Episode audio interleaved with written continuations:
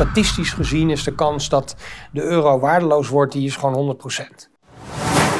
Die noodwet financieel verkeer die geeft overheden de mogelijkheid om alles in beslag te nemen. En dat is in de drie grote religies in de wereld. Is dat verboden? Woeker, het eh, heffen van rente, omdat je daarmee mensen oneindig in schulden kunt eh, houden.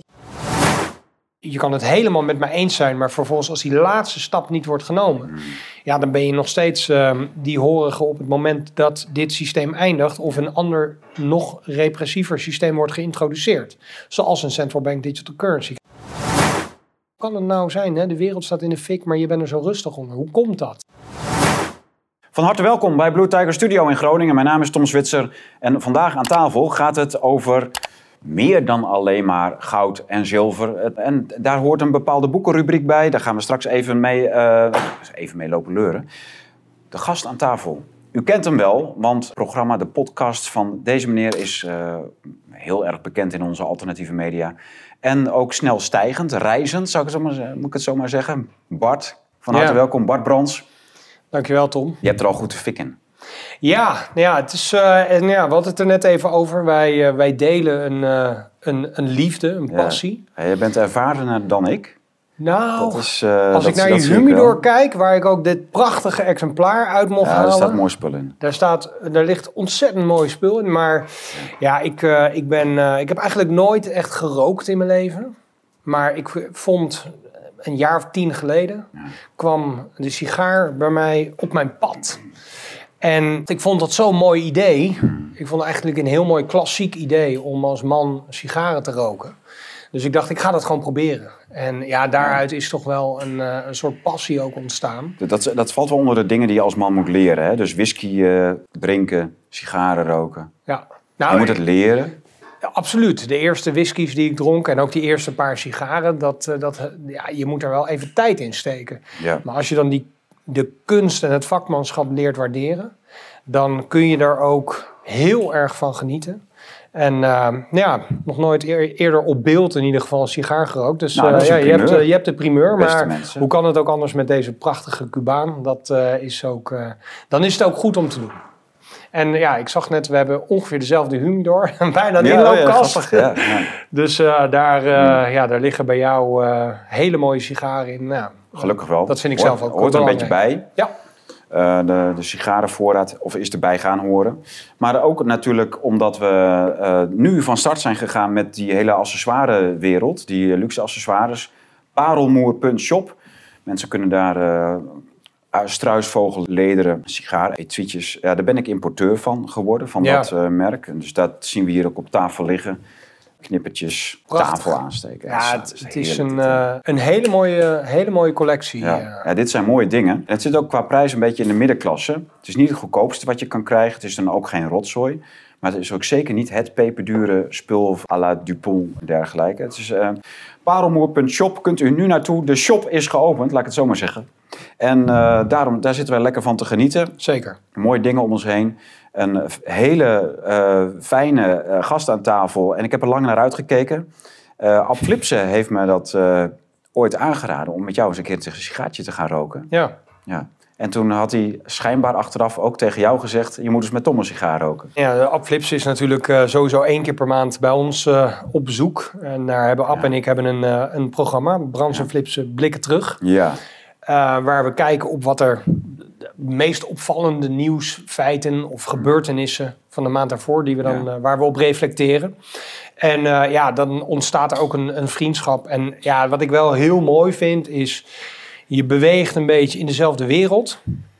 En dan kom je ook andere mensen tegen. En dan merk je Ja. eigenlijk direct, zo, ook, zo heeft hij dat ook gemerkt, dat er connecties eh, bestaan. Ja, hij zag eh, bij jou wellicht ook de humidor en de sigaren. En hij dacht eh, meteen aan mij, omdat ik, ondanks dat ik in ieder geval op beeld eh, niet echt rook. Ja.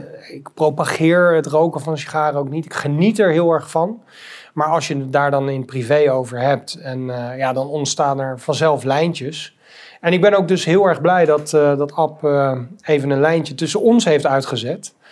Om uh, zo in ieder geval met elkaar in gesprek te raken en ook uh, van een mooie sigaar te genieten. Bart, dank voor je komst naar Groningen. Uh, je hebt een lange reis achter de rug en het gaat natuurlijk over ja, financiële dingen.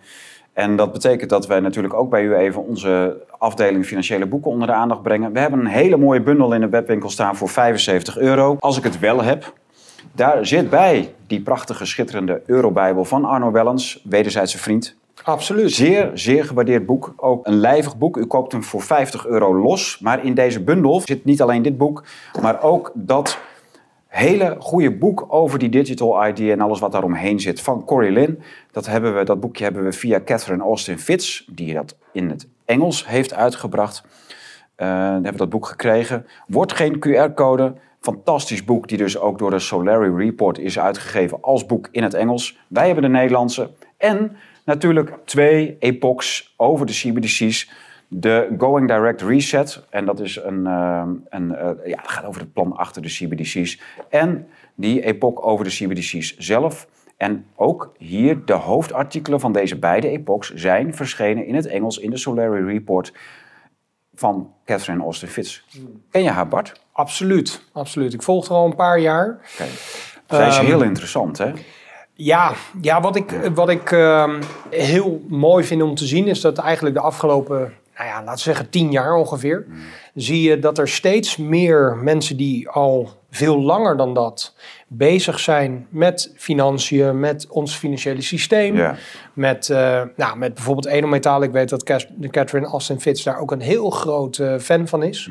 Ja, um, ja dat, uh, dat um, zij, maar ook een aantal anderen, steeds meer tijd krijgen en ook steeds meer uh, publiek weten te bereiken met, met een boodschap. Omdat ja, hoe langer dit voortgaat, dit systeem, hoe, hoe belangrijker het ook wordt. En het wordt steeds belangrijker voor steeds meer mensen. Ja, wij gaan het daar ook over hebben. Zij doet bijvoorbeeld, uh, ze is niet zo geïnteresseerd in crypto's. Heeft ze haar redenen voor, heb ik haar mhm. voor geïnterviewd. Staat ook in de e-book. Hoe ben jij ooit met goud en zilver uh, begonnen? Want je, nou, je, moet ergens beginnen als jong broekje, als dertigertje, soms misschien zelfs als twintiger al. Ja, ja, ja. nee, dat, uh, dat, is, dat, uh, dat is helemaal waar. Nou ja, dat begon bij mij. Nou, dat begin ik even bij uh, dat ik naast edelmetaalspecialist ook integraal veiligheidskundige ben, of nou ja, in de volksmond veiligheidsexpert. En gedurende. Hoe, hoe word je zoiets? Door een, een, bachelor integrale veiligheidskunde te volgen. En vervolgens heb ik daarnaast ook nog een, een traject gevolgd tot uh, Certified Security Intelligence Professional. En dat gaat dan over de digitale veiligheid? Of wat, waar gaat het over? Nou, de, die, die bachelor integrale veiligheidskunde die behelst eigenlijk alle vlakken van wat je veiligheid zou kunnen noemen, of waar je veiligheid bij zou kunnen betrekken. Dus dat breed. gaat dus heel erg breed. En dat gaat dan bijvoorbeeld ook over persoonlijke veiligheid, maar dat gaat, en dat is, ja, ik zou zeggen. ook? Ja, dat is weer meer een, een uh, denk ik, een persoonlijke interesse die bij mij ook uh, in, in die periode rond de kredietcrisis is gaan leven. En volg je een bachelor integrale veiligheidskunde, dan is de kans heel groot dat je bij de overheid terechtkomt. Maar ja, ik kwam daar eigenlijk al tijdens die studie achter dat dat niks voor mij is. Dus ik ben wat andere dingen gaan doen en, uh, en ik ben toen ook nog uh, verder gaan verdiepen in veiligheid door die, uh, door die Certified Security Intelligence Professional ja, studie te gaan volgen. Um, nou, dit allemaal rondom de kredietcrisis. En toen dacht ik ineens, ja, ik zie hier dat er limieten zijn aan ons monetair systeem. Maar ik wist niet waar ik naar keek. Okay. En toen begon ik eigenlijk te denken: ja, maar dit heeft mogelijk nu al, maar in de toekomst hoogstwaarschijnlijk invloed op mijn persoonlijke financiën, mijn financiële veiligheid. Ja, en, en daar is eigenlijk een zoektocht begonnen. Dan ga je het hele monetair systeem door. Ja. Dan kom je tot die conclusie, of in ieder geval dat is mijn ultieme conclusie, dat er twee vormen zijn van geld. die twee vormen van geld zijn goud en zilver. En de rest is allemaal derivaten. Het zijn derivaten van geld. Afgeleide van geld. We doen alsof het geld is. Het wordt ook in de volksmond geld genoemd. Ik noem het ook in de volksmond. Ik noem het ook geld. Maar het is geen geld. En ja. Betaalmiddelen. Ja, ja, betaalmiddel, valuta zeggen. Ik probeer zoveel mogelijk het onderscheid tussen geld en valuta ook altijd aan te houden. Ja, dan als veiligheidsexpert en iemand die dat heel serieus neemt, dan begint die urgentie als eerst voor jezelf. Dus toen ben ik, uh, um, ja, toen kwam ik zilver tegen. Ik uh, verdiende natuurlijk nog niet uh, heel veel. En toen kwam ik zilver tegen, heb ik mijn eerste zilveren munten besteld. Die kreeg ik binnen. En toen dacht ik, ja, dit is het. Dit... En zelfs, ik, ik heb zelfs wel eens tieners, hè, die zijn dan geïnteresseerd in de edelmetalen en zo. Zeg, joh, uh, je, je, kunt er ook gewoon mee beginnen. Hè. Leg elke maand of elke zoveel maand geld opzij, koop één, twee munten, begin gewoon. Ja. Je kunt met zilver zo eenvoudig beginnen. Ik zie uh, heel veel bij ons, uh, bij Gold Republic, zie ik ook heel veel jonge mensen. Ons klantenbestand is in de afgelopen twee, drie jaar, ik denk wel 15 tot 20 jaar jonger geworden, gemiddeld. Maar was het een beetje een oude mannenhobby? In de regel is natuurlijk investeren een wat... Voor arrivés, dus Voor- je moet op leeftijd zijn. Ja, dat Ja. is voor mensen die eh, beschikbaar inkomen hebben daarvoor, eh, belegbaar vermogen. En de noodzaak om te investeren, die, die leeft bij heel veel mensen pas op een leeftijd waarop ze zien... Oké, ik moet voor later, wil ik graag mijn boot houden... of ik wil een oude klassieker kunnen kopen... dus ik moet aandeeltjes en obligaties kopen. Wat we de afgelopen tien jaar denk ik heel erg hebben gemerkt... en dat is in een stroomversnelling geraakt wat mij betreft in 2019... is dat de noodzaak om te investeren die is er nu voor iedereen die nu leeft. En dan dat betekent inderdaad, en dat, eh, daar ben ik het helemaal mee eens, dat steeds jonger wordt je voor de keuze gesteld: wat ga ik doen met het kleine beetje eh, Ja. besteedbaar inkomen dat ik heb? En eh, dan zeg ik inderdaad, nou, ga niet vier keer per maand eh, naar de bar met je vrienden of eh, stappen.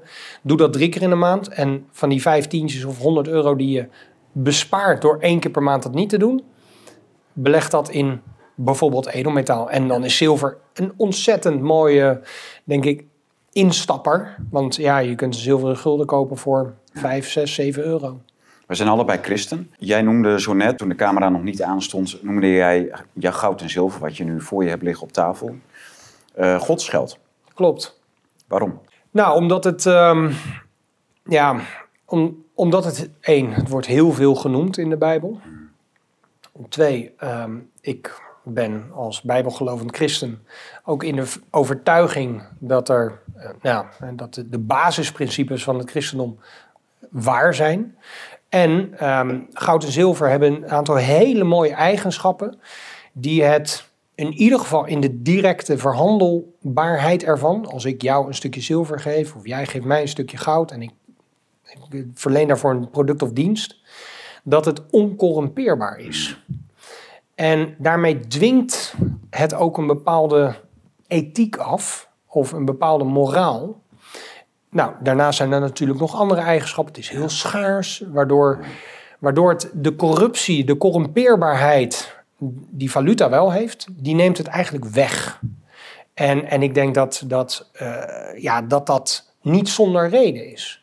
Daarnaast had ik, en ik heb dan, ik zit in een hele fortuinlijke situatie dat ik heel vaak met mensen aan bijvoorbeeld een kantoor, of mensen op kantoor mag ontvangen. En dan, dan hebben zij nog nooit edelmetaal in handen gehad. En dan geef ik ze even dit blokje zilver. En dan kijk ik wat er gebeurt met eh, mensen. Dan probeer ik die indrukken tot me te nemen. En er gebeurt altijd iets. Er gebeurt altijd iets. Het maakt altijd indruk. Dus ik denk ook dat er, ik geloof oprecht, dat er een soort instinctieve connectie is tussen die twee goddelijke vormen van geld, zou je kunnen Ja. zeggen, en, ehm, en mensen, wij allen. Mm. En, en, dat, en dan, dan denk ik dat, dat, zoals dat in de Bijbel wordt genoemd, maar gelukkig ben ik niet de enige econoom of goudspecialist die, die goud en zilver Gods geld noemen. Maar daar, daar zit wat in. Daar zit wat in. Dus eh, ja, dan denk ik dat dat een hele mooie, natuurlijke manier is om, om deze twee edelmetalen te klassificeren als zijnde Gods geld. Ja, dat is prachtig. Ja, je, je- dat, ja, ik weet ook van jongs af aan dat, dat, dat het heel erg indruk maakt. Dat als je, als je een trouwring van je ouders, je voelt dat metaal. Op een gegeven moment kreeg ik als jongen van eh 13 op mijn verjaardag mijn eerste gouden pen. Verguld, maar hè, dat is wel echt... En je voelt dat en dat, dat gevoel van dat goud. Het is dat je zoiets hè, voor, je, voor, voor, voor je gevoel, ook al is het verguld, Ja. het, het, het heeft een enorme... Al is het plastic. Kijk, wij worden allemaal aangetrokken tot die kleur van goud. De kleur goud is, is zo'n instinctief aantrekkelijke Ja, maar ik vond ook de, het aanvoelen, dus de, de, die, die stroefheid van, het, eh, van goud en zilver is anders dan chroom of, of, Oh, eh, of messing.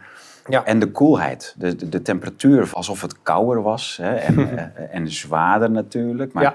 het, had, het had enorm veel wat je, wat je dingen, ja, dat had je nog nooit gezien. Dus dan in, want bij, bij ons in de omgeving vroeger was dat niet zo courant. Hè? Mensen hadden geen eh, goud of zilver. De- hoe, weet jij hoe dat lag vroeger? Dat dat, eh, kijk, eh, ik kan me wel herinneren dat het beleggingsadvies vroeger was stenen. Als je geld over had, dan ging je gewoon een tweede huis erbij doen of in de verhuur. Ja, Hè, dat, dat, is dat veranderd nu? Is er een soort van verschuiving vindt, vindt er plaats tussen mensen die wat over hebben, die dan een, die in plaats van stenen naar edelmetalen verschuiven? Of? Ik denk dat, ehm, dat er, als je kijkt naar, stel, eh, één, ik geef geen advies. Nou, dat, is, dat is misschien altijd wel goed om te noemen. Twee, eh, ik denk dat als je kijkt naar een, een investeringsportefeuille, en als mensen dan zeggen, ja, ik heb eh, naast wat aandelen of naast wat goud heb ik ook aandelen en ik heb ook een paar, eh, ik heb ook stenen, dan denk ik dat dat gewoon een goede mix is. Dus spreiden is gewoon heel belangrijk. Maar wat, wat denk ik de, de, de, de teloorgang, of in ieder geval de afbraak van ons monetair systeem in de afgelopen 10, 15, misschien zelfs sinds 1971, dus 50 jaar. Wat die teloorgang en die afbraak heel veel mensen doet inzien, is dat één, een monetair systeem zonder basis gaat altijd, wordt altijd gecorrumpeerd. Dat gebeurt 100 van de 100 keer. Ehm, twee, in de eindstadia van die corruptie, dan beginnen steeds grotere groepen mensen die beginnen zich dat te beseffen. En dan weet je dus ook dat je moet kijken naar de, datgene wat altijd geld is geweest. En dan zie je ook een soort natuurlijke, instinctieve weer bijna, terugkeer van de, van, van de interesse van mensen in datgene wat altijd die basis is geweest. En dat is goud en zilver. Ja. En de- ik denk dat, dat heel veel mensen dat de afgelopen paar jaar hebben gemerkt. En dan wordt het dus ook noodzakelijk om, nou, allereerst je daar denk ik in te verdiepen. Eh, en vervolgens te zeggen, oké, eh, te handelen. Je moet uiteindelijk moet je acteren. En, en gelukkig de, zie je nu dat, dat steeds meer mensen het, de noodzaak zien om dus ook een deel van hun, van hun vermogen te allokeren in datgene wat al 6000 jaar, wat ik altijd als een soort one-liner zeg, de king of money en the money of kings is geweest. Ja. En dat is natuurlijk goud. Ja, dus kijk, het is, er zit natuurlijk iets totaal tijdloos aan, goud en zilver. Daar wijs je terecht op. Maar je merkt toch ook wel dat in deze tijd niet zo moeilijk is dan betalen met goud en zilver. Terwijl het geld, al, van alle tijden is dat het betaalmiddel geweest. Ja, Een flintertje goud, een, een stukje zilver, ja, gewicht. Ah, De, de weegschalen waren erop geënt op, de, eh, op goud en zilver. ja. Zoals alles soms in een stroomversnelling raakt, ben ik erg hoopvol. Ik ben niet hoopvol als we kijken naar bijvoorbeeld de introductie van central bank digital currencies, QR-codes of eh, de, de, de problemen waar, waar Arno over schrijft in de Eurobijbel. Ik denk dat dat allemaal heilloze wegen zijn. En dat merken we ook met z'n allen. Als we kijken naar schuldenposities, landen, nou ja. Ehm, eh, rentebeleid door centrale bankiers. Waar ik altijd heel veel hoop op vestig is het individu en de directe invloedssfeer. En het individu is namelijk de bewustzijn van het individu. En dan vervolgens de actie die het individu neemt. En, en, en daaruit voortkomend de inspiratie voor de omgeving, voor de directe omgeving. En dan vind ik het heel erg interessant. Ik heb laatst op Twitter heb ik ook een, eh, ben ik, heb ik even een peiling eh, gestart. En toen heb ik aangegeven van. Heb je wel eens, eh, stel je bent ondernemer en iemand komt naar jou toe met een gouden munt of een zilveren munt. Zou jij dan je product of dienst mogelijkerwijs aan willen bieden voor dat Ja. goud of zilver? Ja, en dan is de respons is overweldigend. Ja. En ik weet dat ik in een vrij selectieve vijver vis, maar in dat vijvertje waar ik in vis, Ja. daar zegt tussen de 60 en de 70 procent, tuurlijk wil ik ook wel edelmetaal accepteren als betaling.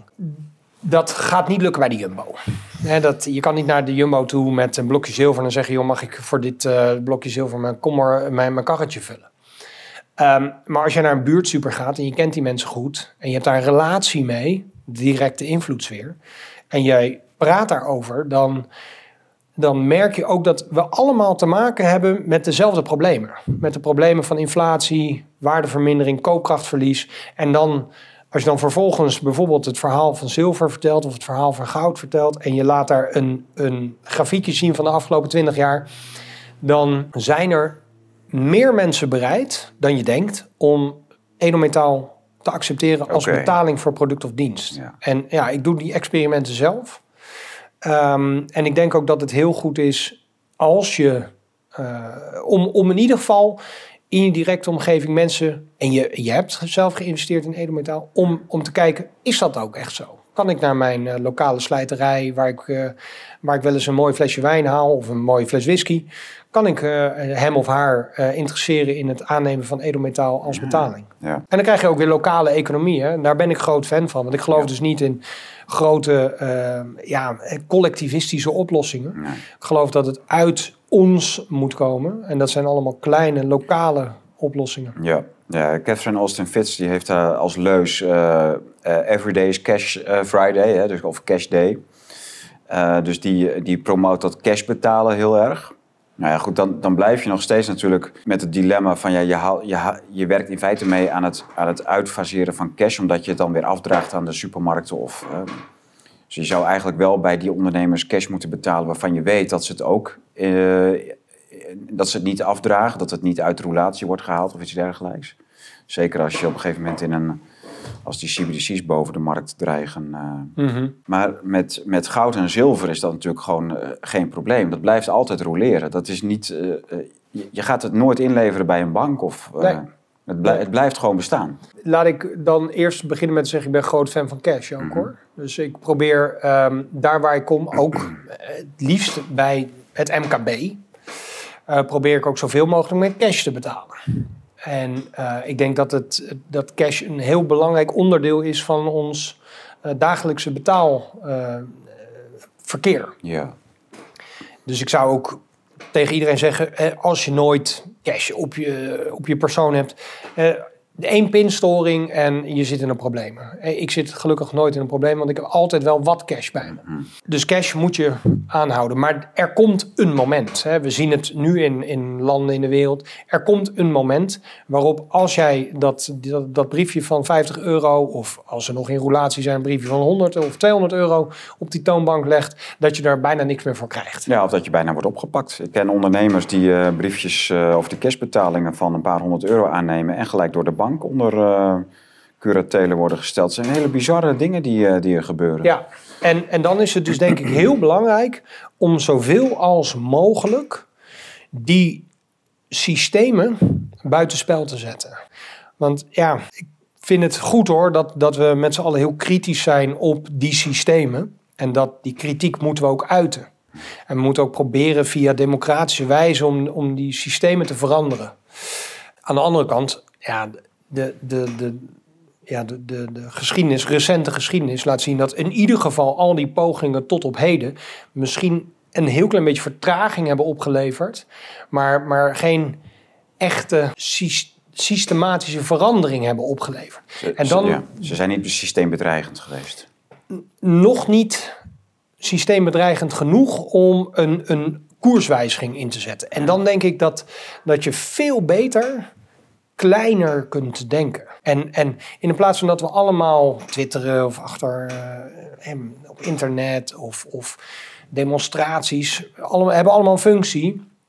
Maar parallel daaraan moet je gewoon kijken naar jezelf. Naar je eigen rol in het geheel.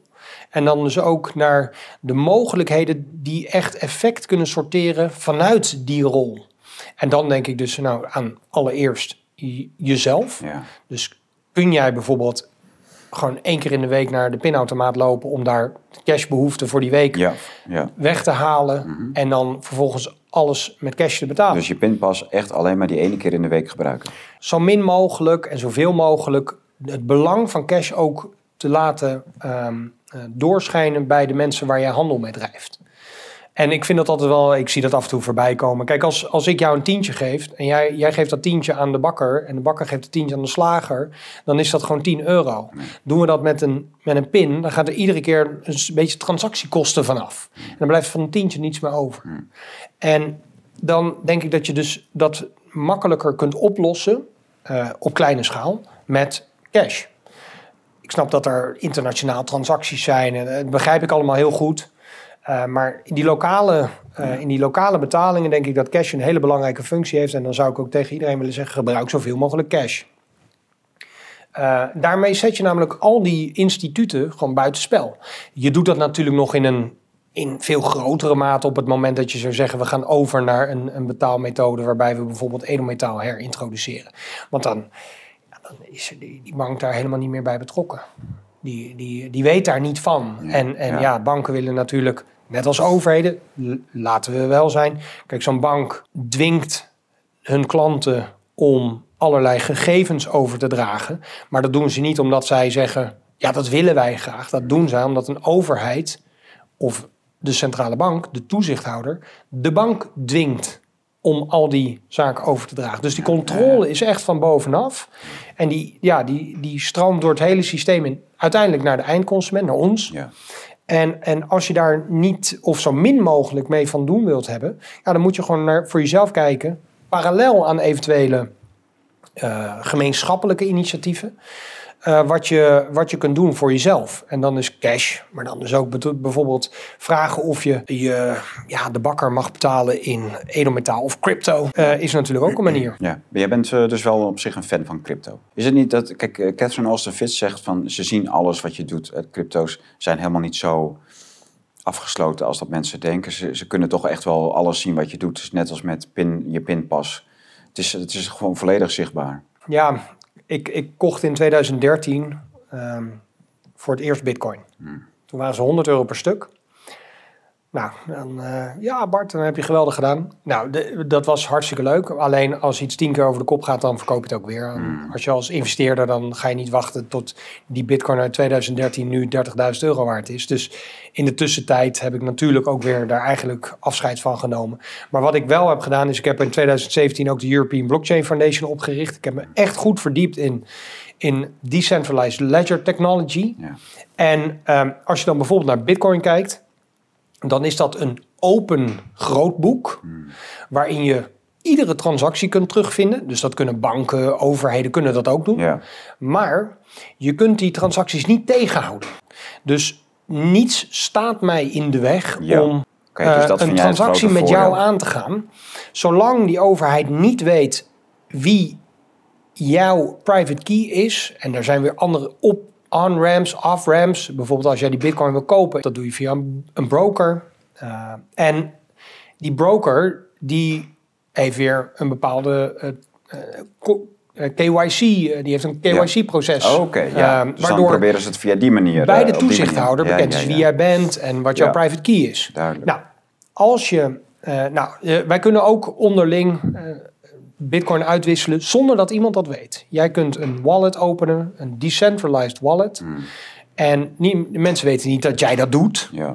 En ik kan daar Bitcoin naartoe sturen. Dus je kunt zonder brokers. Je, je kunt toch, zonder broker kun je een wallet aanhouden. En dan is er wel een private key. Hè, de, elke transactie staat in dat grootboek. Ja. Maar niemand weet dat die, dat die, die transactie bij jou hoort. Okay. Dus je kunt het redelijk anoniem doen. Er zijn natuurlijk weer andere, andere manieren voor om te kijken. Ja, maar waar wordt het dan weer uitgegeven? En, dus er zijn detectives die kunnen dan achterhalen dat jij dat toch bent geweest. Maar ik denk dat, um, uh, dat, dat decentralized ledger technology of crypto of blockchain technologie in ieder geval voor grotere of internationale transacties een hele mooie oplossing kan hmm. zijn. Stel, ik wil, um, jij woont in, uh, in Zuid-Spanje en uh, ja, je hebt een uh, doos mooie Cubanen gescoord en die wil jij wel naar mij toesturen. Dan kan je tegen mij zeggen, ja, dan wil ik daarvoor een blokje goud hebben. Dat moet je naar mij toesturen. Dat is lastig. Hmm. En daar is goud gewoon minder geschikt voor. Juist. Als ik een stukje bitcoin naar jou toestuur, hmm. dan is dat binnen een paar seconden heb jij dat. En dan kan jij, dat, kan jij die mooie Cubanen naar mij toesturen. Ja. En dan weet niemand dat. Ja, weet, iemand weet dat er een, een, paar Cubanen bij mij worden geleverd. Uh, maar geen, geen, er is geen spoor verder om, om daar dus te als betaal, als betaalmiddel is het best wel praktisch. Als internationaal betaalmiddel voor... Uh, of als betaalmiddel voor hele grote transacties. Kijk, uh, je kan natuurlijk zeggen, ik, ik stuur een pallet goud naar naar Zuid-Spanje. Maar dat is lastig, dat is zwaar, dat Hmm. kost ook weer heel veel. Dus dat is moeilijker. Maar wat je wel kan doen is een paar bitcoin ergens naartoe sturen. Ja. En dat gaat binnen een paar Duidelijk. seconden tegen, Ja. tegen minimale kosten. Ja. Dus ik ben in ieder geval voor de, voor de voorziene, eh, voorzienbare toekomst ben ik wel positief over ehm, het gebruik van een aantal van de cryptocurrencies. En ja, daaronder zou je kunnen scharen als je vindt dat dat een cryptocurrency is, bitcoin. Ja. Zeg, wij kennen jou natuurlijk als gezicht van, eh, van de podcast. Daarin heeft, eh, de- jij noemde net de App Flips, dat heb ik helemaal Ja. eh, gezegd. Maar hij heeft dit boek dus naar een tweede druk toegejaagd. Dat was ontzettend leuk. Imperium USA. Hij is bijna weer uitverkocht, dus er komt een derde druk Mm. aan. Maar dat is echt dankzij App. Dat is bizar. Dat hield hij bij jou aan tafel omhoog. Hij had toen zo'n zo'n boek, eh, had Ja. een stapeltje boeken mee, waaronder deze. Van eh Daniele Ganser. Over de, ja, de, de, alles wat Amerika geflikt heeft sinds de, ongeveer de Tweede Wereldoorlog. Ja, Toen viel in één keer toch wel mijn oog op. eh, en ook op je mooie studio met die kluis. Met die, eh, dus een, die kluis is denk ik niet meer in gebruik, of wel?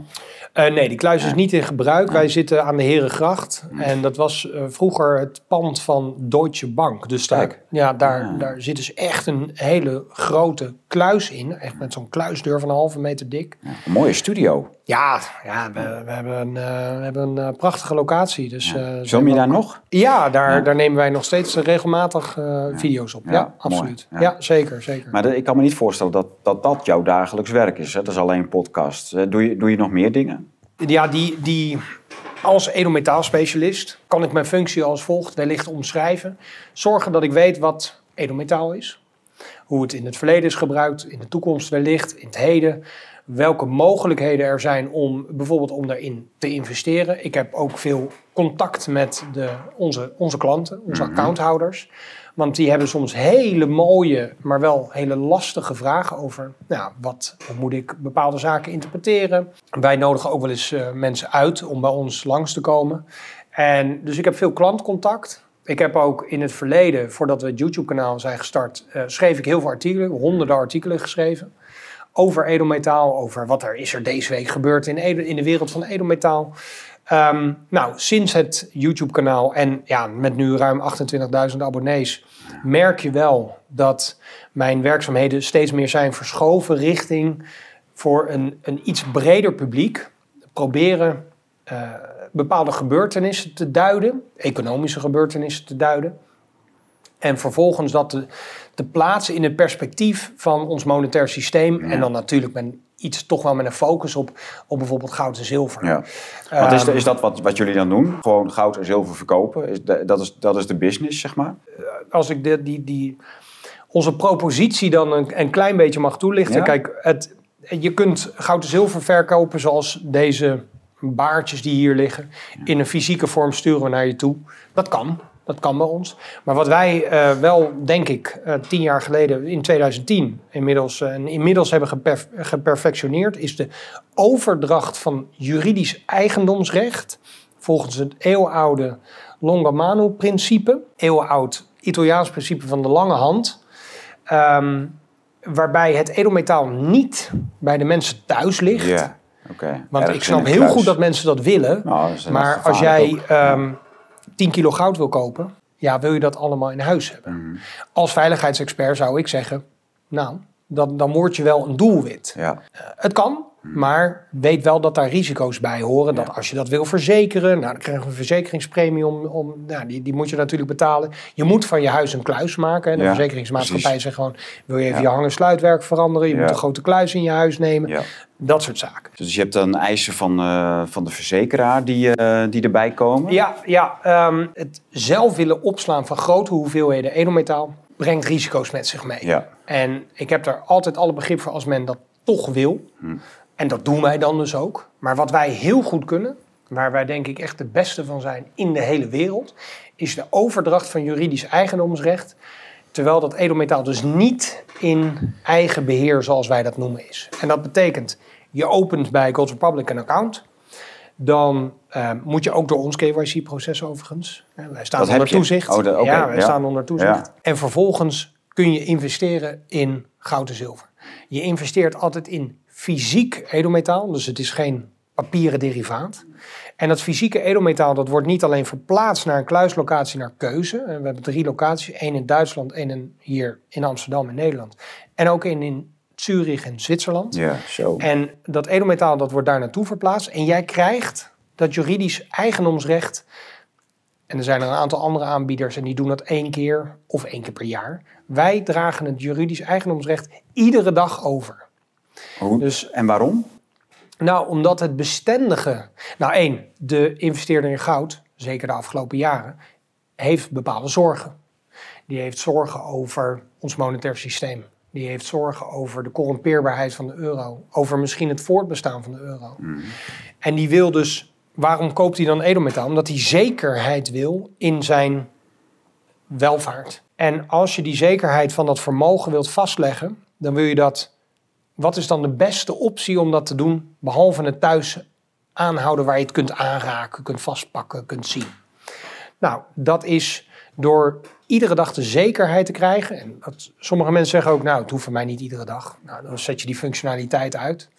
Ehm, maar mensen willen heel graag weten dat dat blokje edelmetaal echt in die kluis ligt. Dat dat blokje edelmetaal ook uniek identificeerbaar is. Want wat is juridisch eigendomsrecht? Het is de mogelijkheid om een uniek goed op een uniek moment dat uniek identificeerbaar is, te kunnen identificeren. Dan heb jij, want dan Ja. heb jij een claim, een juridische claim op een goed. Ja. Nou, wij doen dat. En we doen dat als enige in de wereld. Niet alleen dat, hè, bij ons kun je ook iedere dag controleren. Je krijgt, iedere dag kun je kijken wat ligt er in die kluis. En niet alleen kun je dat doen door de, de, de lijsten, de baarlijsten die wij delen. Dus wij zeggen, er ligt zoveel kilo goud in die kluis en dit zijn de baarnummers. Wij hebben een afspraak gemaakt met, met de onafhankelijke kluisbewaarders. Dus ik kan daar niet naartoe gaan en zeggen, joh, kom even een kilootje goud lenen. Wij gebruiken onafhankelijke kluisbewaarders. En die onafhankelijke kluisbewaarders, die voorzien ons ook van een lijst Ja, van ja. alles wat er in die kluis ligt. Dus het is niet zo dat, zoals bij banken, dat ze 5% in kas moeten hebben en, en nog weer uitlenen. Nee. Dat eh, Iedere- gebeurt niet. Het, wat, er, wat, er, eh, wat de mensen in bezit hebben en uitgeleend hebben of in die kluis leggen, dat ligt daar ook echt. De dekking is 100%. Kijk, dus dat betekent dat iedere milligram goud, zilver of platina, die ligt in die kluis of is onderweg naar die kluis. En er is uiteraard een, een logistiek proces. Waar op het moment dat je bij ons goud koopt, dan ligt dat niet miraculeus ineens in die kluis getoverd. Nee, wij plaatsen een order samen met de, onze klanten bij een smelterij. Dat is waaronder bijvoorbeeld Valkambi, is een van de grootste smelterijen ter wereld. Is ook gevestigd in Zwitserland en levert ook goud aan centrale banken. En ik mag daar ook af en toe langs, dus ik kan Leuk. ook wel een beetje meekijken. Mhm. Prachtig proces altijd. Oké. Ehm, en zij vervoeren op een hele degelijke, veilige manier dat goud naar die kluizen. Daar wordt het ingeklaard. En vanaf dat moment, als het daar is ingeklaard op naam, en dat is geanonimiseerd, dus via een anonieme bijnaam die wij kennen en, de, en onze accounthouders kennen, ehm, dan dragen wij het, het eigendomsrecht over aan de klant en innewijden kosten daarvoor. En de prijsafspraak wordt gemaakt op het moment van aankoop. Ja, ja. Ja, die, die propositie, ehm, ja, die is, eh, ja, die is echt uniek. En waarom al die voorzorgsmaatregelen? Waar- waarom al dat? Ik bedoel, als ik gewoon een kluis huur bij een eh, eh, Zwitserland, Duitsland, Nederland, maakt niet uit, en ik doe me daar mijn goud in, dan is het toch goed? Eh, waar, waar zit het nut van al die voorzorgsmaatregelen die jullie. eh, Nou, dat is denk ik de bevestiging, de constante bevestiging dat je edelmetaal er echt ligt. Ja. Eh, twee is, wij gebruiken alleen maar onafhankelijke partijen. Dus kijk, als jij, ehm, eh, nou, ja, jij, jij hebt een kilo goud ehm, en je wil dat in, in een bankkluis in Zwitserland ergens neerleggen, ja, dan ligt het in de kluis van een bank. Ja, en wat weten we de afgelopen, wat hebben we geleerd de afgelopen 50 jaar, is dat als er iets met die banken gebeurt, dan zijn die, ook de individuele kluisjes, die zijn niet ongrijpbaar voor zo'n bank. ja. Dus je wil je, je vermogen buiten ons monetair systeem plaatsen, bij- buiten het financiële systeem. En dat is de functie die wij uitvoeren. Daarnaast is er ook, denk ik, één, een gemaksfunctie. We hebben een appje. Je kunt via de app binnen vijf minuten een account openen. En twee, zeg maar, klassiek gezien, een dergelijke investering voor heel veel mensen toch wel begon bij hogere bedragen, kun je bij ons voor 50 euro starten. ja, precies. En dan, krijg je de, dan word je mede-eigenaar. Nou, stel, dit is een baardje van 250 gram zilver. Je kan bij ons 1 gram zilver kopen. Zo. Dat kost op dit moment, nou, laten we zeggen 75 cent. Ehm, en dan word je mede-eigenaar van bijvoorbeeld zo'n baardje. Dus je hebt niet de hele baar, maar je wordt mede-eigenaar van een baar. En dan kun jij alsnog uitrekenen, ik ben eigenaar van 1 gram van dat baardje. Wie zijn de andere eigenaren? En uh, ligt dat baardje daar echt? Dus ja, op die manier hebben we uh, een dus in-house allemaal hebben we een systeem gebouwd waardoor dat allemaal mogelijk is. En men dus iedere dag opnieuw bevestigd wordt in het eigendomsrecht. Mm -hmm. En uh, het op een hele makkelijke manier te doen is. En, en ja, we leven natuurlijk ook in een wereld van appjes. En ja. met de steeds jonger wordende gemiddelde leeftijd van, van uh, ook mensen die geïnteresseerd zijn in investeren, is het natuurlijk belangrijk om ook technologie voor je te laten werken. En dat doen we ja. dus. Zeg maar, als ik een kluis huur bij een bank en ik doe daar mijn zilver of goud in, is dat dan mijn, is dat dan mijn eigendom of kan de bank daar ook mee gaan? Uh, kan de bank dat ook gebruiken als eigen vermogen? Nou ja, kijk, in principe staat alles wat een bank heeft op de balans van de bank. Hmm. Uitstaande hypotheken, alle spaargelden. Dus dat is het grote verschil. Dat is het verschil. Ja. Kijk, en, en ja, we hebben in Nederland natuurlijk een uh, depositogarantiestelsel. Maar dat is niet een blue tiger, maar een papieren tijger. Hmm. En die papieren tijger, die, uh, ja, dat zorgt ervoor dat op het moment dat het echt een keer misgaat. En dat is een kwestie van tijd. Hè. Statistisch gezien is de kans dat de euro waardeloos wordt, die is gewoon 100%. Op het moment dat zoiets, en het kan heel snel gaan. Het duurt vaak lang, totdat het niet meer lang duurt. En dan is het in een kwestie van weken of soms zelfs dagen is het gebeurd. Als dat gebeurt, dan zullen banken, overheden, die zullen kijken wat zijn voor ons de kortste klappen. Ik heb veel uitzendingen gewijd aan de noodwet financieel verkeer uit 1978. Mm. En die noodwet financieel verkeer die geeft overheden de mogelijkheid om alles in beslag te nemen. Zo. En dan is er een noodsituatie, ja. multi-interpretabel uiteraard. Ja. En dan kunnen ze alles in beslag nemen. Wat zijn de kortste klappen? Spaargeld. 450 miljard spaargeld van de Nederlander collectief. Waarvan ze dan wellicht zouden zeggen nou ja, dat kunnen wij wel goed gebruiken, want noodsituatie. Um, denk vervolgens ook aan, aan pensioengelden, 1000, 1200, 1400 miljard. Uh, ja, en dan heel laag op die lijst uh, staan wellicht ook edelmetalen. Maar ja, die liggen dan in die kluisjes. hopelijk in Zwitserland. Kijk. Waar de overheid die, die kan wellicht ver komen. Maar ik vermoed dat ook uit zelfbehoud overigens... de Zwitserse overheid niet zonder meer zal meewerken aan het naar Nederland halen van, van edelmetaal uh, ja. dat, dat van Nederlandse individuen is. Oké, okay. dus dat is wel een groot verschil. Dat ja. is een gigantisch verschil. En dat is dus ook de zekerheid die men zoekt op het moment dat mensen zien aankomen, zou ik willen zeggen, dat ons monetair systeem ja. op zijn laatste benen loopt. Ja, want dat is zo. Ik denk echt dat het, het monetaire eindspel, dat we daar middenin zitten. En daar, zijn ook genoeg indicatoren voor. Als we kijken naar rentebeleid van centrale banken. Als we kijken naar schuldenposities van centrale banken, maar ook van overheden. Dan, dan, en als je ook nu al kijkt naar die fiscale of financiële repressie. Bijvoorbeeld door de introductie van een central bank digital currency. Maar ook cash maxima. Dat je maximaal maar een paar duizend euro aan cash mag, mag betalen. Um, de brieven van de banken van mensen die zeggen: ik pin elke, elke week 1000 euro of ik pin elke week 500 euro voor mijn boodschapjes of voor mijn sigaren of voor wat dan ook. Daar moet ik uh, die, krijgen, ja. die krijgen een brief van de bank. Wat, wat doe je daarmee? Ben jij, uh, ja. ben jij niet uh, aan het witwassen? Denk, ja, ja, dat. Raar. Hè? Ja. Ja, wat, wat vind je dan? Kijk, hè, dat systeem dat het op klappen staat, dat voelt iedereen wel aan. Ongeacht of je daar nou de alle ins en outs van weet. Maar de, uh, wat, wat zie je nou als een, als een ideaal systeem, uh, financieel gezien, maar ook hoe, hoe je als maatschappij omgaat met, met, uh, met schulden, met bezit, met uitlenen? Of, wat, hoe, hoe denk je daarover? Ja, ik heb een boek geschreven. en ehm, daarin, daarin leg ik uit, in ieder geval, hoe, hoe we zijn gekomen waar we nu zijn. En natuurlijk ook de rol van edelmetaal. Welke rol edelmetaal daar in het historisch heeft gespeeld. En het belang van die rol ook. En ook de corrumpeerbaarheid van het loslaten van een goudstandaard. Ja, en als je dan, ik, ik heb onlangs toevallig, eh, ja, als ik dan twitter, dan probeer ik ook interactie te hebben met, met mensen die mij vragen stellen. En toen kwam er ook een vraag, maar Bart, wat zou jij dan, hoe zou jij ons uit deze problemen halen? En daar heb ik onlangs een, eh, een video aangeweid van, uh, van Goudkoorts. En heb ik ook geprobeerd een soort beeld te schetsen van, nou, we zitten nu in een problemen. Kunnen we daar zonder problemen of zonder leed uitkomen? Nee, is onmogelijk. Er zal heel veel leed geleden moeten worden.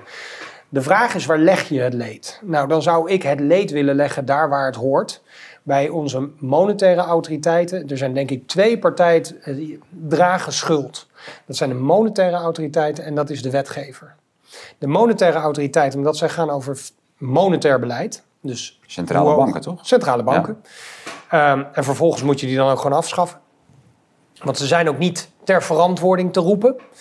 Um, de monetaire autoriteiten die, uh, ja, die, die spelen met rente. En rente is woeker. En dat is in de drie grote religies in de wereld is dat verboden. Woeker. Het uh, heffen van rente, omdat je daarmee mensen oneindig in schulden kunt uh, houden. Slavernij. Ja ja, een soort, je wordt daarvan een soort horrige. Vandaar dat ik ook een, een intrinsieke, en gelukkig al eigenlijk mijn hele leven, een soort intrinsieke afkeer heb naar schulden. Ik heb nul schulden. Ik wil ook geen schulden. Um, maar is dat voor iedereen te vermijden? Dat is toch soms ook heel lastig? Een huis kopen, een, uh, een studieschuld. Dat zijn dingen het, het dwingt je tot keuzes. Ja. Het, het dwingt je tot keuzes. Kijk, nou ja, goed, laat ik meteen zeggen, toen ik uh, mijn bachelor volgde, toen kreeg je nog studiefinanciering. Nou, dat was geen vetpot. Hmm. En wat ik heb gedaan, is ik heb gedurende mijn studie gewoon twee of drie baantjes gehad. En dan ging het grote deel van, van wat ik daarvan verdiende, dat ging naar mijn studie.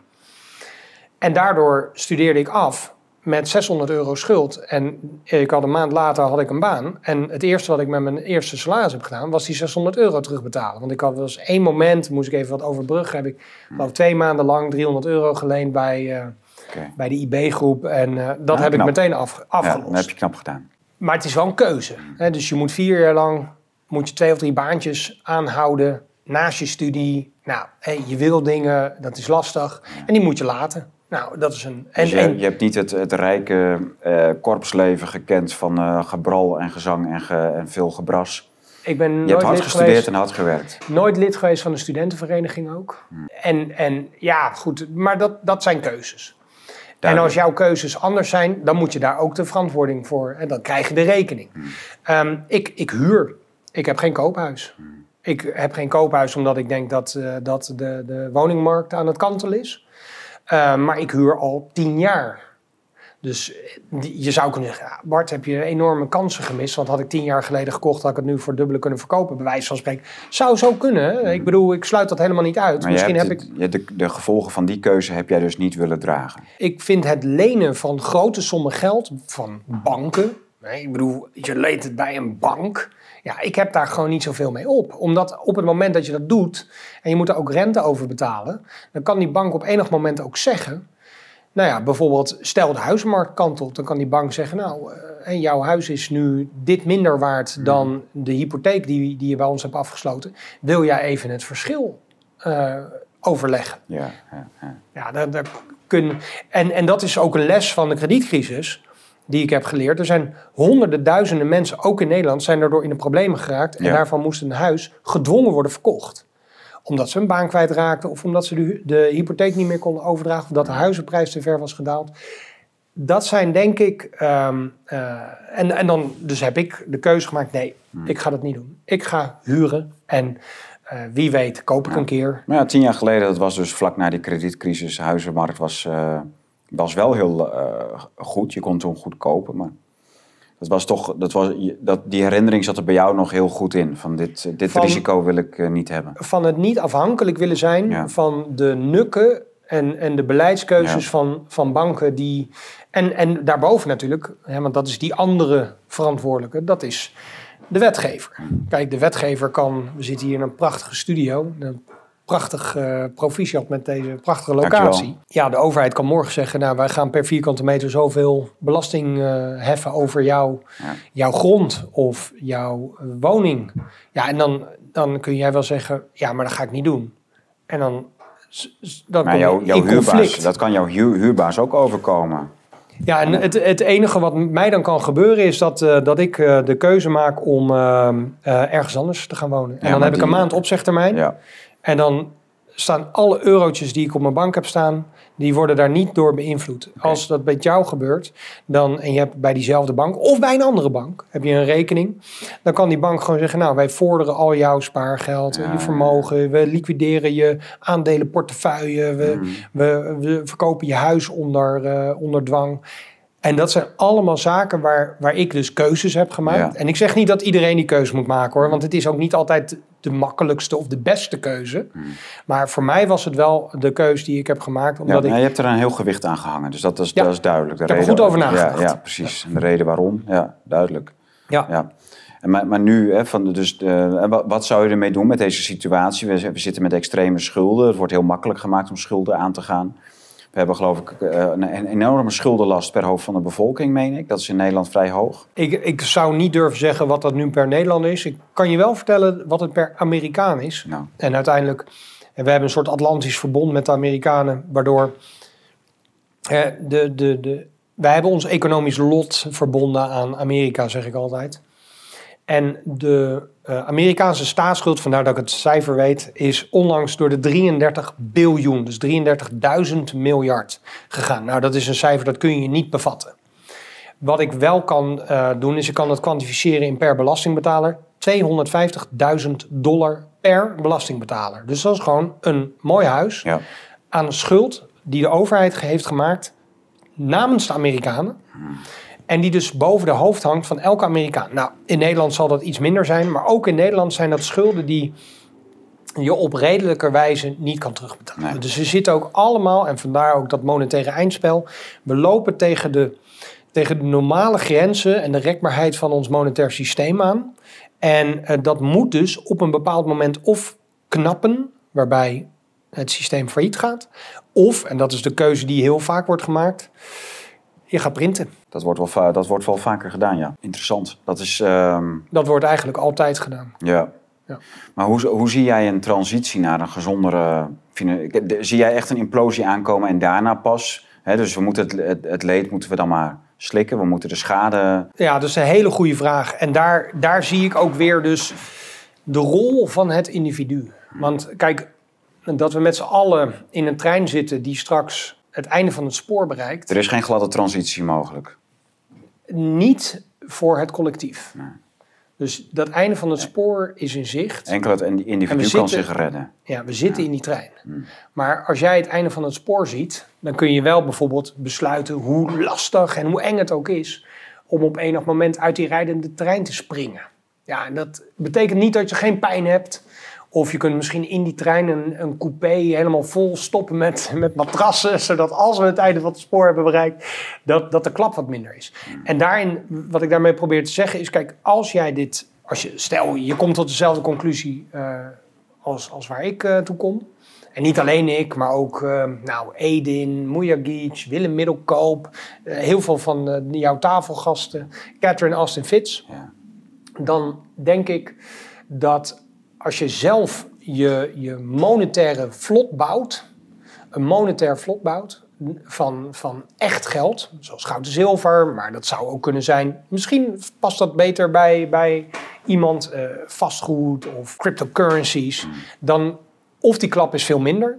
Of misschien is het wel een moment waarop jij juist eh, generationele welvaart kan opbouwen.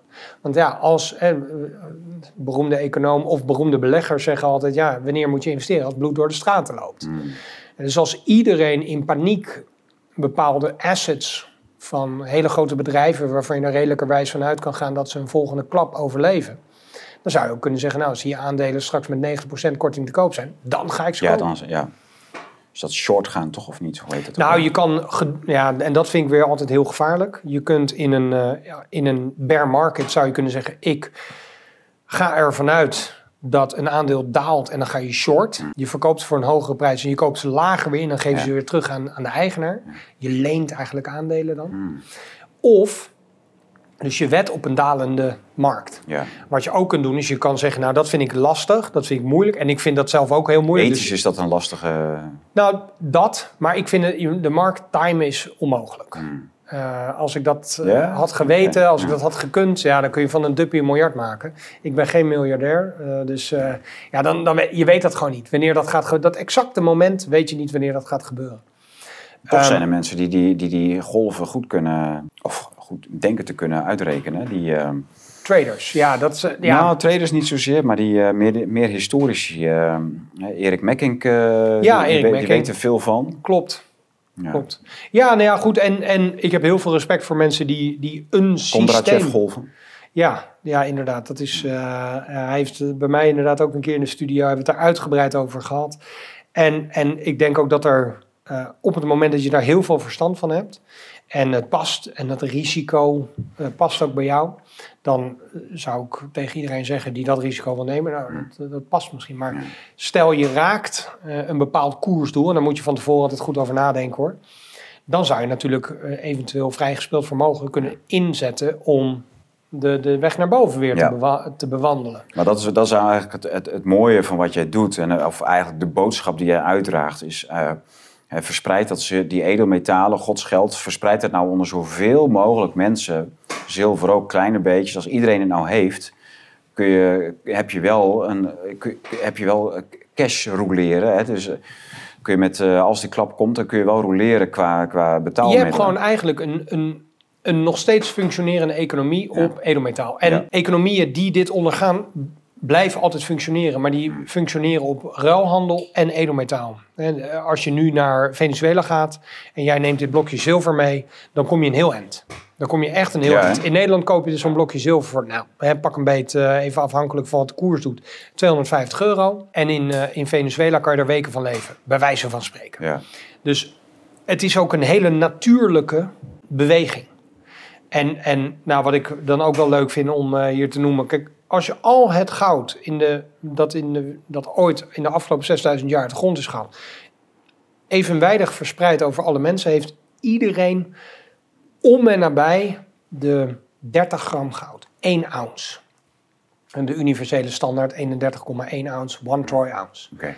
En wil jij, eh, dat kan je in Nederland op dit moment aankopen voor een kleine 18, 1900 euro. Wil jij bij de top 1% goudbezitters horen, dan stap je in die 1% met het bezitten van 4 ounce goud. Dus dat is 124 gram. Dan hoor je bij de top 1% van wereldwijd van goudbezitters. 7.500 euro. Ja, ja ongeveer. Dus ik denk dat het voor veel Nederlanders, voor veel mensen, 7.500 euro, hoop geld hoor. Ik Ja. bedoel, ehm, Dan denken de, mensen, de meeste mensen al van nou, dakkapel, keuken, badkamer. natuurlijk. En, en als, dat de, als, als jij denkt dat dat voor jou de beste keuze is, ja, dan moet je dat doen. Je kan ook zeggen, nou, ik, eh, ik spaar nog even, of ik, ik hou die kamer nog even een jaar zoals die is. En eh, ehm, ik, eh, ofwel, ik koop nu 104 ounce goud. Of 100 gram goud, dan zit je al heel dicht bij die 1%. Ehm, of je doet beide. Maar keuzes maken is wel de rode draad. Hè. Je begint ermee dat hè, we- eh, als je jong bent, eh, je hoeft niet elk weekend te stappen. Je kunt ook zeggen, ik skip één weekend in de maand om Ja. dat opzij te leggen voor een zilvermunt of twee Ja. zilveren munten. Zo gaat het hier natuurlijk ook. Dus keuzes maken is voor jou eh, de, de herhalende boodschap. Ja, het, het, het, eigenlijk het ehm, eh, één, ehm, bewustzijn dat we op die rijdende trein zitten en Ja. het einde van het spoor nadert. Ook inzien dat je zelf verantwoordelijkheid moet nemen voor je eigen situatie. En dus ook misschien wel voor de situatie van je gezin, van je familie, van je bredere omgeving, de invloedssfeer. En vervolgens actie te ondernemen. Ja. Want daar, daar, kijk, je kan, je kan het helemaal met mij eens zijn, maar vervolgens als die laatste stap niet wordt genomen, ja, dan ben je nog steeds ehm, die horige op het moment dat dit systeem eindigt of een ander nog repressiever systeem wordt geïntroduceerd. Zoals een central bank digital currency. Kijk, ik kan, kan me zomaar voorstellen dat als de, de EU of de ECB over twee of drie jaar tegen jou zegt om, nou, eh, hier heb je een wallet. Een, eh, met een QR-code. Eh, kan je gewoon even een appje installeren op je telefoon. En er zitten duizend CBDC-euro's in. Dat jij zou zeggen, nou, laat ik toch even aan me voorbij gaan. Ik maak diezelfde keuze.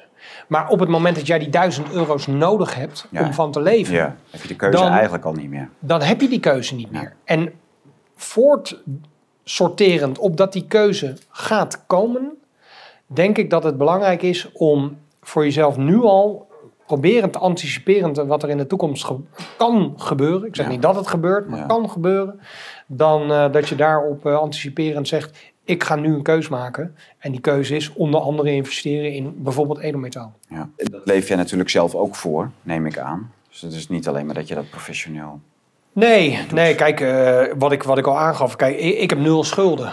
Ehm, ik, heb, ik investeer iedere maand in, in edelmetaal. Ik investeer ook wat in cryptocurrencies. Ja, dus elke maand dat kleine bedragje opzij Ja. zetten, dat is echt wat jij gewoon eh Dollar cost average. doet. Ja, Ja. dollar cost average.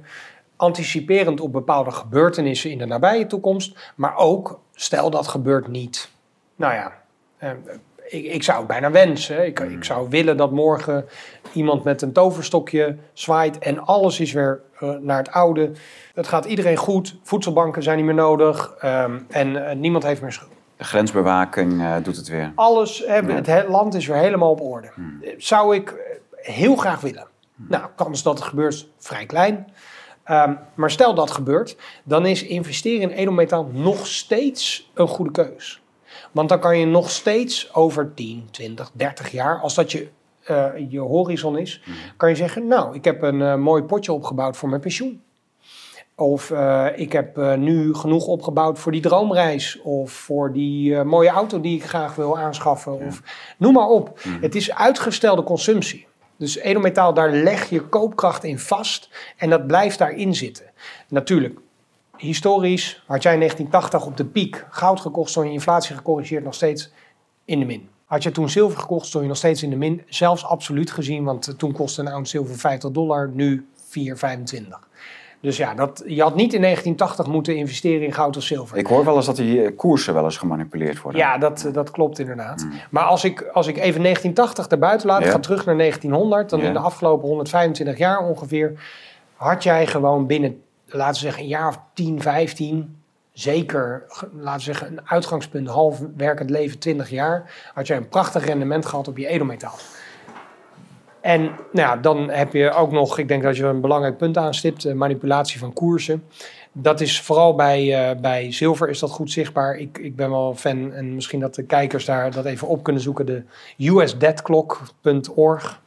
Daarin kun je de staatsschuld van de Verenigde Staten zien. Maar ook de ratio papier versus fysiek zilver en papier versus fysiek goud.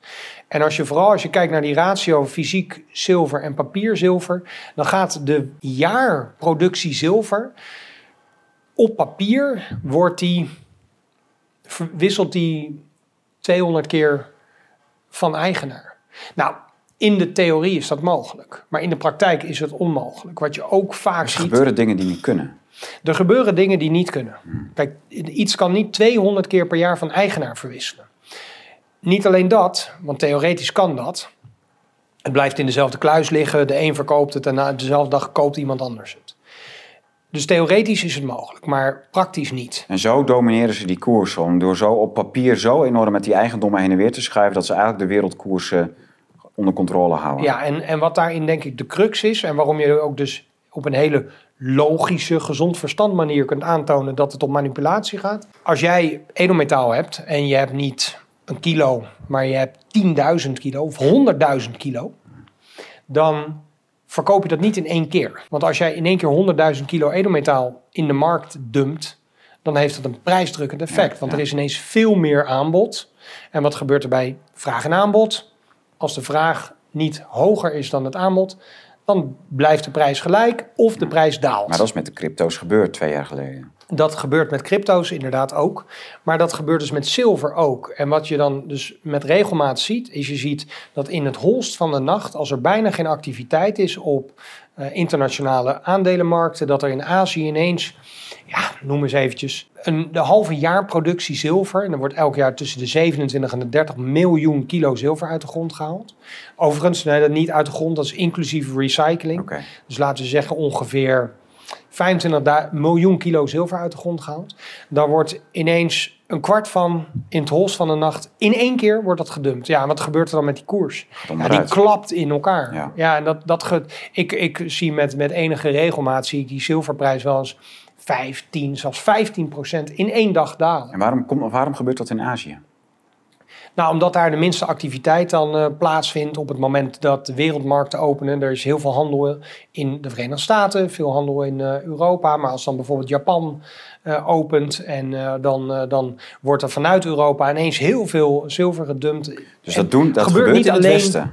Dat, dus dat, het zijn niet de Aziatische landen die nee, dat doen. nee, nee, nee. Het, is, het zijn, eh, nou ja, je kunt dan denken aan, aan partijen als eh, JP Morgan, Oké, ehm, Goldman Sachs. ja. Er zijn ook banken Gewoon, gewoon de boeven waar we het altijd over hebben. Ja, de, de, het, eh, de, de bekende spelers, die zijn er ook voor veroordeeld. Dus ja, goed, mensen zeggen wel eens, kun je dat dan aantonen? Je kunt niet zien wie exact welk, op welk moment, hoe, welke hoeveelheid Ja. zilverderivaten. En dat gaat er nooit om fysiek zilver, papieren zilver. Alleen maar papierzilver. oké. Allemaal Dus papier dat zijn beleggingen in zilver. Ja, Ja. En die, be- die bepalen dan ook weer de koers van fysiek zilver. ja, dus altijd een, een afgeleide van, van, eh, van fysiek zilver. Ja. Dus je hebt een spotkoers, een wereldwijde papieren prijs noem ik dat Mhm. altijd. Maar voor die wereldwijde papieren prijs kun jij geen fysiek metaal uit de markt halen. Dus als je bij ons bijvoorbeeld fysiek zilver wil kopen, dan betaal je altijd een zogenaamde premium. Wat is die premium? Nou, dat zilver op papier is niet hetzelfde als fysiek zilver. Mhm. Dat fysieke zilver moet namelijk uit de grond gehaald worden. Dat moet worden eh, ver- ver- gesmolten. Dat moet worden gezuiverd tot het een bepaalde zuiverheidsgraad heeft van Ja. 99,9 procent. En dan vervolgens, ja, al die processen, die zijn enorm arbeids- en energie- en daarmee kostenintensief. En dan ontstaat er dus een... En daar een- zit nog BTW op. in Nederland betalen we ook nog BTW op baarzilver. Ja. Eh, op munten betaal je overigens een hele hoge premium voor de maakkosten. Mhm. Je moet ze slaan. Je moet ze slaan. Het zijn ounces, dus het Ja. zijn kleine hoeveelheden. hè. Baren worden ook gegoten in, in, in hoeveelheden tot wel duizend ounce. En een grote plak. Ehm, en ja, dat bij elkaar zorgt er dus altijd dat de papieren prijs van zilver is indicatief. Maar je kunt er geen fysiek zilver voor kopen. En wat je ook ziet in tijden van spanning. eh, nou, ik denk dat een goed voorbeeld is het losbreken van de corona. ehm, crisis. Toen schoten die premiums omhoog. Want de prijs van derivaten zilver daalde tot 370 dollar per, per, per kilo. Zo. Maar er was niemand in de smelterij om te maken. Dus er ontstonden enorme achterstanden in die productie. Dus wilde jij het fysieke metaal krijgen, betaalde je 20% meer dan de spotkoers. Ja, het, en, en ja, het, ging, het ging heel hard destijds. Ja. Dus eh, ja, je ziet Maar dan ook... alsnog was dat een goed moment om in te stappen dus. Absoluut, Want want, het was eh, de prijs van zilver hele- is daarna ja, met ja. eh, ruim 100% gestegen in, Daarom. in, een hal- in minder dan een half jaar tijd. Ja. Dus dan, als je toen tegen zelfs die premium van 20% had gekocht, dan had je nog steeds een ontzettend mooie deal Ja, gehad. ja. En sindsdien zie je dat allemaal een beetje eh, 600, 700 euro. Soms een keer net onder de 600 eh, volgens mij. Of is dat al lang geleden? Nee, dat is onlangs is er nog eh, even een periode geweest dat. Ja, er zijn ook gewoon, je hebt se- seizoenspatronen en je hebt ook gewoon, ja, wat doen die markten internationaal? Wat zijn de wereldwijde spanningen? Wat doet rentebeleid? En er is een enorme correlatie tussen de 10-jaars obligatierente in de Verenigde Staten en de koers van edelmetaal. En wat ik overigens wel heel mooi vind om dan te zeggen, is je ziet dat die correlatie, dat die correlatie steeds minder sterk is. En dus als je kijkt naar hoe hoog de rente is in de Verenigde Staten, eh 5%. In 20 jaar niet zo hoog geweest. En je kijkt naar de koers van goud, die zit eigenlijk nog heel dicht tegen zijn all-time high aan van ongeveer 2100 dollar per ounce. En die staat op 1950. De vorige keer dat de koers, of dat de rente zo hoog was, was de koers van goud 1100 dollar, geloof ik, per ounce. En eh pin me daar niet op vast. Maar Wat, je- wat zegt dat? dat zegt dat mensen het niet meer, eh, dat mensen er niet intrappen. Oké. Dat zegt dus eigenlijk dat markten denken, dit systeem is, en die rente, die blijft niet lang hoog. Nee. Die rente die moet naar beneden, want wat zien we wereldwijd? Nou, markt, eh, aandelenmarkten, maar ook vooral bijvoorbeeld vastgoedmarkt, keren overal. In China zijn uh, vastgoedmarkten die klappen echt met een ontzettende snelheid in elkaar. Zo. Kortingen tot wel 60, 70 procent op vastgoed. Dus dan, dan weet je dat soort, dat soort crises, die waaien ook over. Mhm. De kans daarop is, is eigenlijk 100 procent. Ehm, maar China is al jarenlang de grootste koper van goud. Uh, ja, dat uh, mensen. Maar kijk. Dat was heel onbekend. En, en toen, toen, iemand in Nederland is daarachter gekomen, die, is, die heeft daar een speurtochtje naar gedaan. Ja, dat Jan, was Jan, Jan Nieuwenhuis. Jan Nieuwenhuis. Ja. En die is daarachter gekomen dat China heel erg onzichtbaar goud aan het kopen was. In ja. waanzinnige hoeveelheden. Ja, ja en, en ik, denk, ik denk ook, kijk, de afgelopen twintig jaar is de middenklasse in China natuurlijk enorm gegroeid. En tegelijkertijd zijn er ook heel veel, 1,4 miljard mensen, zijn er daar ook tientallen of misschien zelfs honderden miljoenen mensen die zien dat de belofte van de uh, Communistische Partij China, de CCP, dat die ook niet waar te maken zijn. Dus je, je hebt die constante strijd tussen monetaire, ja. economische realiteit en een monetair beleidsmaker, centrale banken en een wetgever die zegt wij, wij willen dit systeem op zo'n manier inrichten dat we allerlei beslissingjes, dat komt uit het Keynesianisme, dat we allerlei zaken kunnen stimuleren of juist kunnen uh, uh, ontmoedigen met regeltjes en wetten. Ja, die markten. Ze die, denken echt dat ze een dashboard hebben zo. Ze hebben een dashboard, ze, dat denken ze inderdaad. En ze denken dat ze met, met, met wetten en regels en ideetjes, vaak collectivistische ideetjes, dat ze een, een maatschappij kunnen sturen. Ja, dan loop je altijd tegen de grenzen van de realiteit aan. En je ziet dat in de geschiedenis ook altijd terug. In, in, in het onderzoek naar mijn boek heb ik ook een aantal van die vreselijke uh, historische verhalen tot me genomen. Wat er gebeurt op het moment dat collectivisme, nou noem het socialisme of noem het communisme of welke smaak van collectivistisch, uh, collectivistische overheidsdrang dan ook, dat dat leidt tot nou, menselijke horror. Echt vreselijke gebeurtenissen waarbij grote delen van bevolkingen omkomen door ofwel, uh, nou, ze worden gewoon door een overheid afgeslacht, maar ook bijvoorbeeld Ja. door, door honger of door dorst of door nou, eh, het niet meer kunnen betalen van, van eten. In Venezuela is de afgelopen jaren zijn de mensen gemiddeld 10, 20 pro- kilo lichter geworden, omdat Zo. er gewoon niet genoeg ehm, eh, te Eten. is. Ja. En omdat alles gecollectiviseerd is en daarmee de productiviteit is ge- geïmplodeerd. Ehm, ja, en, en als mensen dat daar ook zien in China, die denken ook van, ja, dit is niet houdbaar. Wij moeten ons voorbereiden. Ja, en dan krijg je een vlucht naar wat ook in China... Maar het is wat- toch de centrale bank die dat goud ingekocht heeft? Nou, centrale banken kopen ook heel veel goud. Record aankopen goud. Maar, dat is volgens mij wat Jan Nieuwenhuis, waar die achter is gekomen. Dat vooral de Chinese centrale bank dat deed. Ja, dat, centrale banken leggen ook enorme hoeveelheden goud aan. Maar kijk, ook Chinese burgers, ook Nederlandse burgers, ook Europese burgers... kopen in record hoeveelheden goud. Ik, ik kan eh, eh, ons, ehm, eh, dat is, bij ons is dat duidelijk zichtbaar. Je ziet dus dat, er, dat die bewustwording zich verspreidt. En je ziet ook dat, dat steeds meer mensen het ook heel serieus nemen en zeggen: Ik ga toch investeren in iets anders dan, dan euro's en spaarcentjes. Want één, het levert niks meer op. Twee, mijn koopkracht wordt weggefroten door, ehm, ja, door, door inflatie. Dus ik moet het zelf doen. Heel interessant. We zouden daar nog eh, verder over kunnen eh, praten. Maar volgens mij is het, ehm, zit jouw tijd er ook op. Ja, Dus, ja, ik moet er inderdaad zo weer vandoor. Ik zou bijna zeggen van eh, kom nog eens terug. Absoluut, doe ik. Maar dat was een fantastische middag. We hebben ook vooraf al een fijne sigaar gehad. En Zeker. deze, deze mag er ook wel weer zijn. Dat, Absoluut. Prachtig. nog, nog nooit gehad, maar prachtig om, om samen met jou een sigaar te roken en over goud en zilver te praten. En de dreigingen die ons allemaal boven het hoofd hangen.